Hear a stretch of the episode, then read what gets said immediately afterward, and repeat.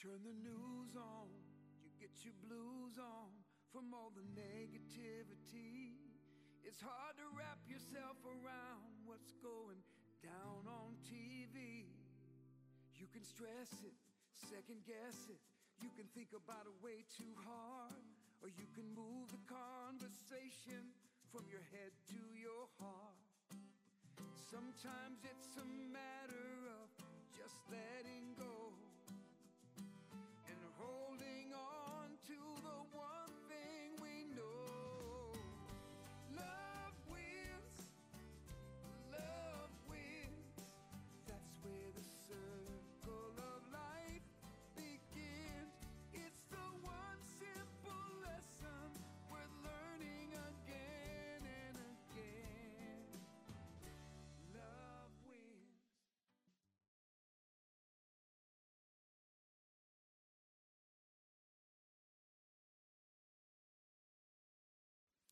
You know, I was asked the other day, what is the most impactful book I ever read? And for years, it has been the same book. It is a book by Wayne Dyer written in 1989, and it's called You Will See It When You Believe It. Even though it was written in 1989, I highly recommend it today. It was my first real look at a book on spirituality and this philosophy, although I didn't know that. And Wayne Dyer was not a part of the science of mind and religious science philosophy, so it wasn't written for that purpose. But every single thing in this book has meaning for me and has meaning for us today. It was the book that taught me that if I am working in a job that is a drudgery, if I am struggling to go to work every day, and I would really love to just go find something else to do, that I could do that without any fear. And what he talked about in the book is that many people believe that if I leave this job, I won't be able to pay my bills. And one of the things that he said in the book was, you must remember who you are.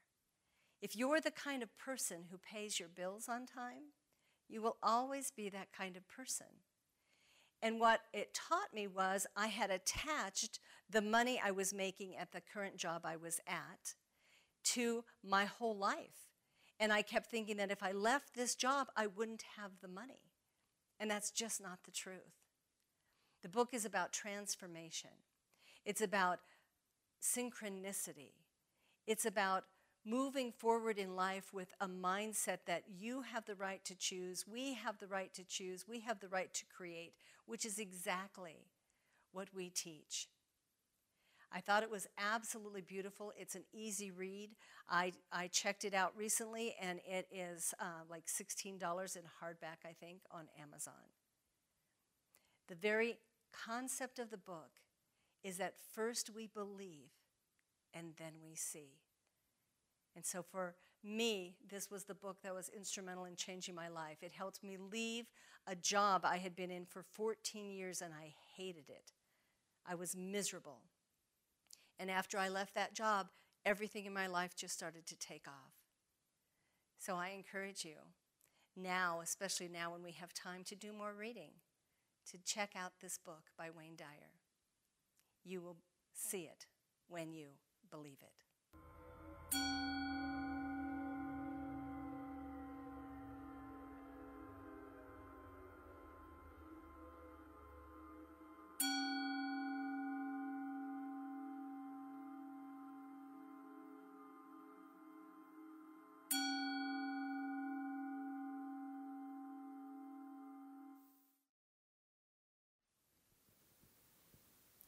Hi, everyone. Will you pray with me, please?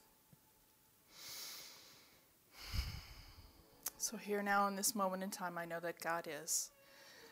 That the one I call Spirit is all around and within, blessing us with this day and with this service.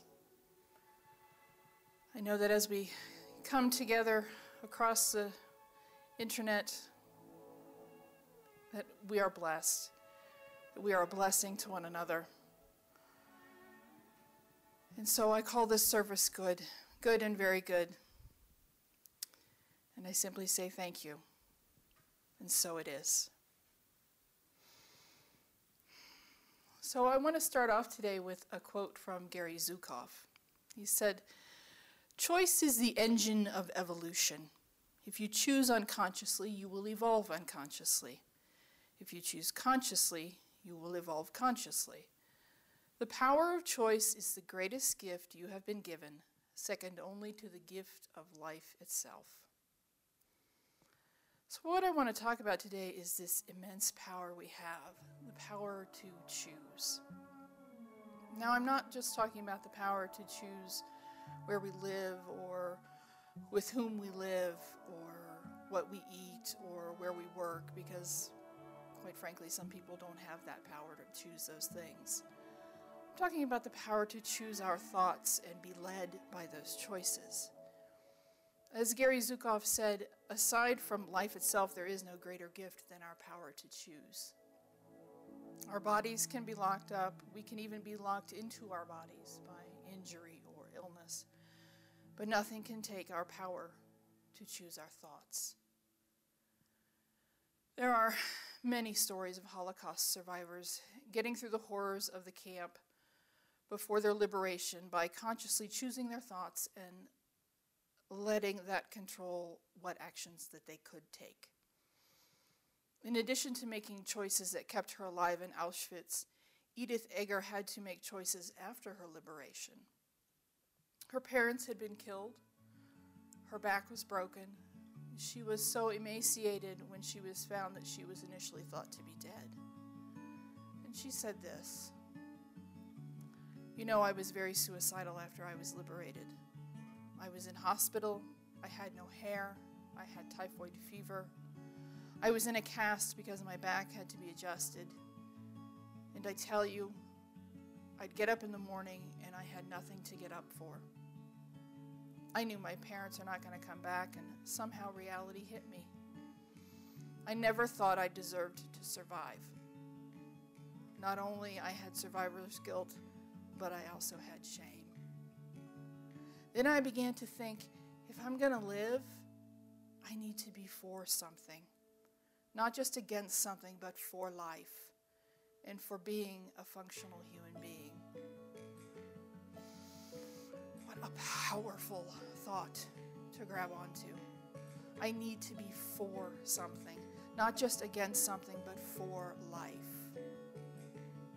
Ernest Holmes, in his last sermon titled Sermon by the Sea, said, Find me one person who is for something and against nothing who is redeemed enough not to condemn others out of the burden of his soul, and I will find another Savior, another Jesus, and an exalted human being. How powerful a woman is Edith Eger by making that choice.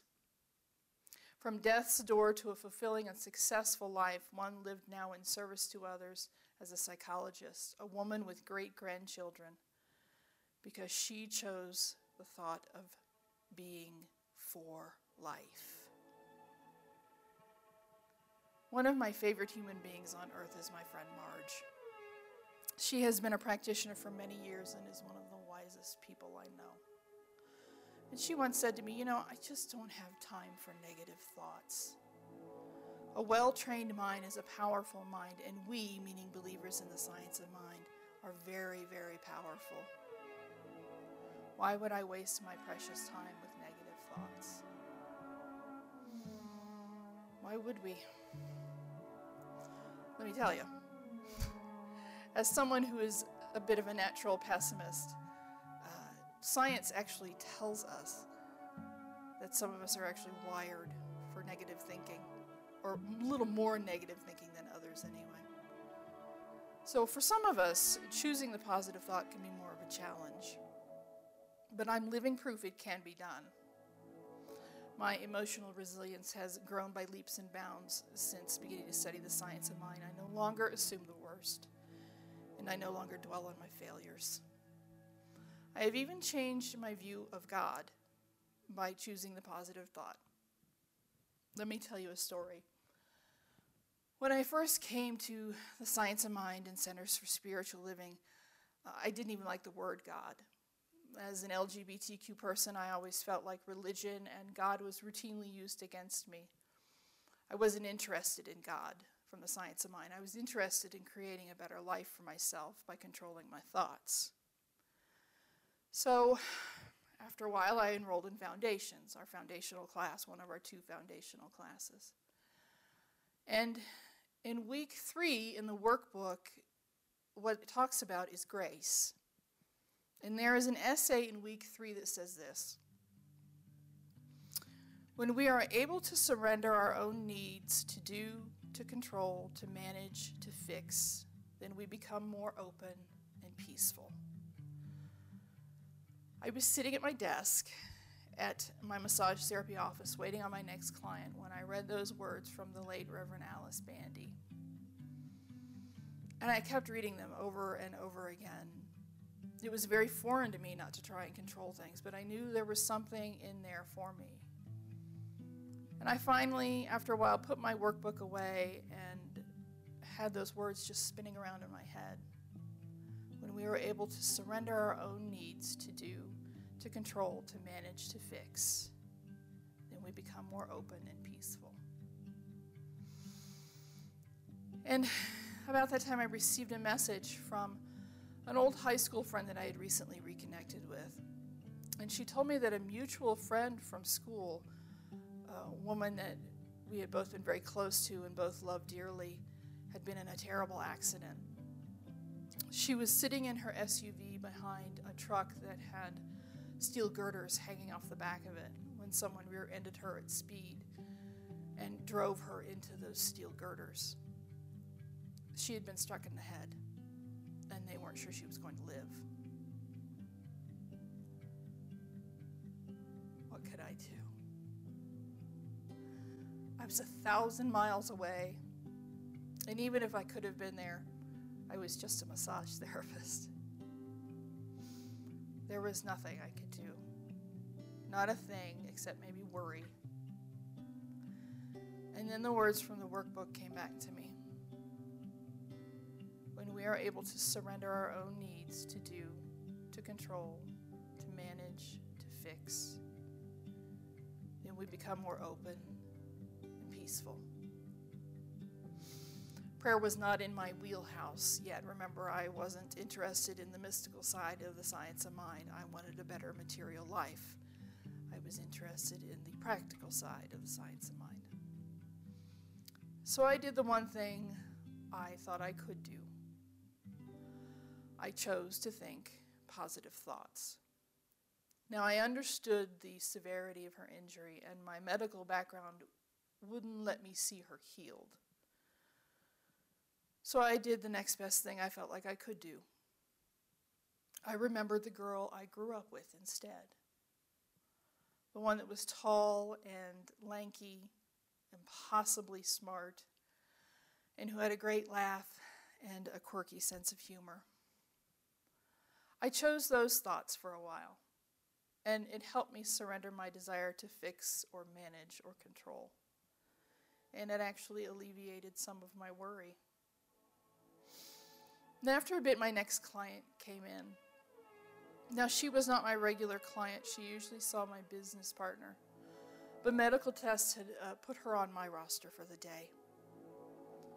She also had MS, and the moment she walked in, I knew I needed to be completely pre- present with her because I hadn't seen her in that much pain in a long time. So I got her into the room and onto the table, and after a while, as we moved through the massage, she finally said, You know, I haven't felt this good in days. Thank you.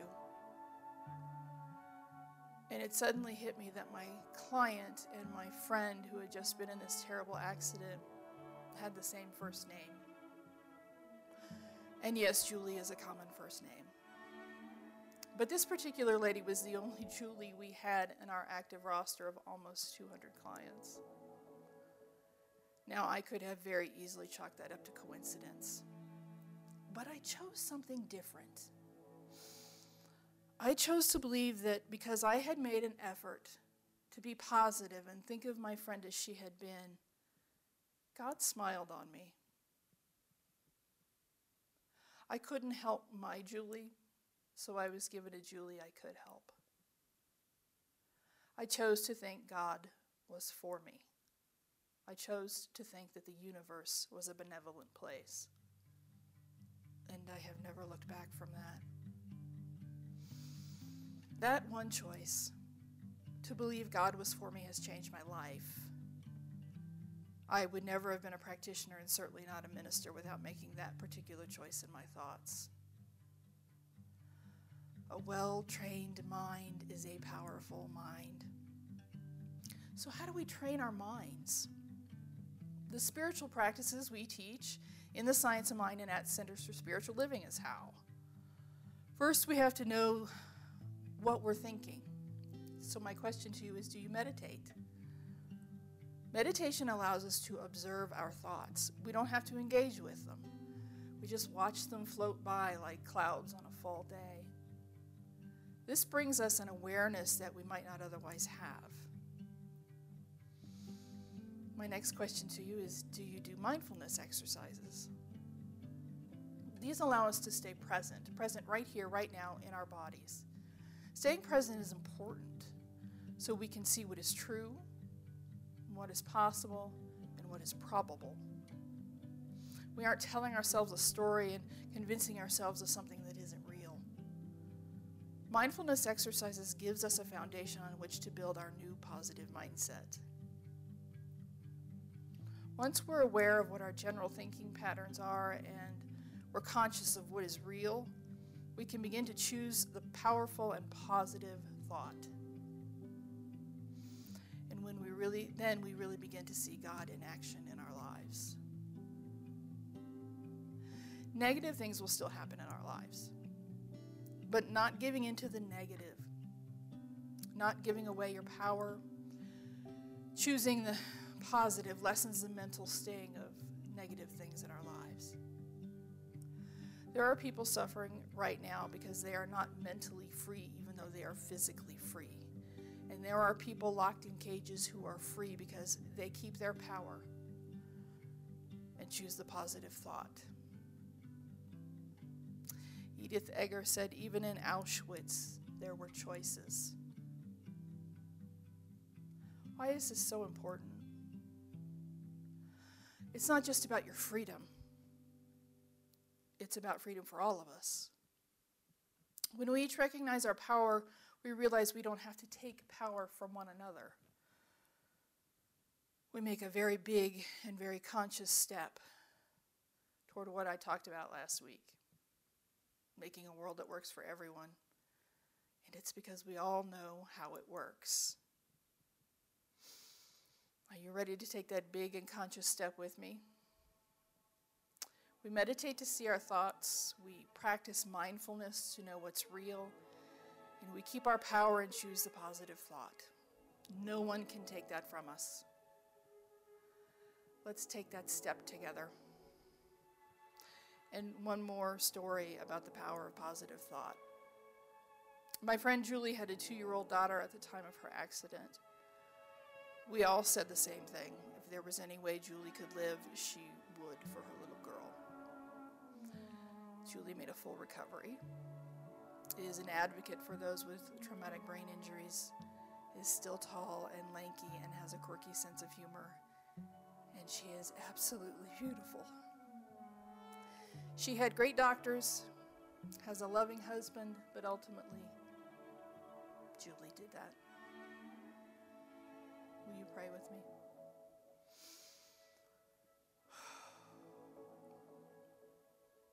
So, once again, I just center myself in this place, knowing that the one, that one presence, the all loving and knowing God is here right now, within me and all around me.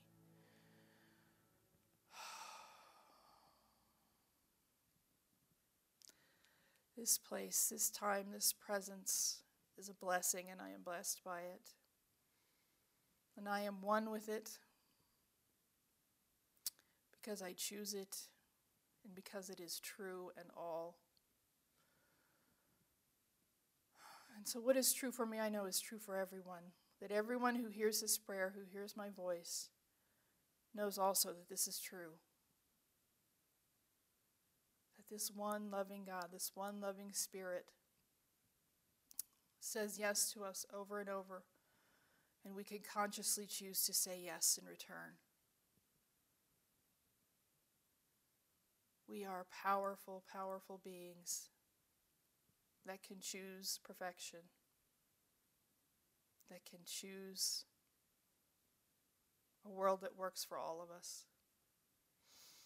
Because we grow in our understanding of how it works. And I am just so deeply grateful. I'm grateful for this wisdom and grateful for this time. This time together, this day, this moment. And so I let this go, knowing it is already done in the heart and the mind of that one. I let it go and I let it be. And so it is. You can stress it, second guess it. You can think about it way too hard, or you can move the conversation from your head to your heart. Sometimes it's a matter of just letting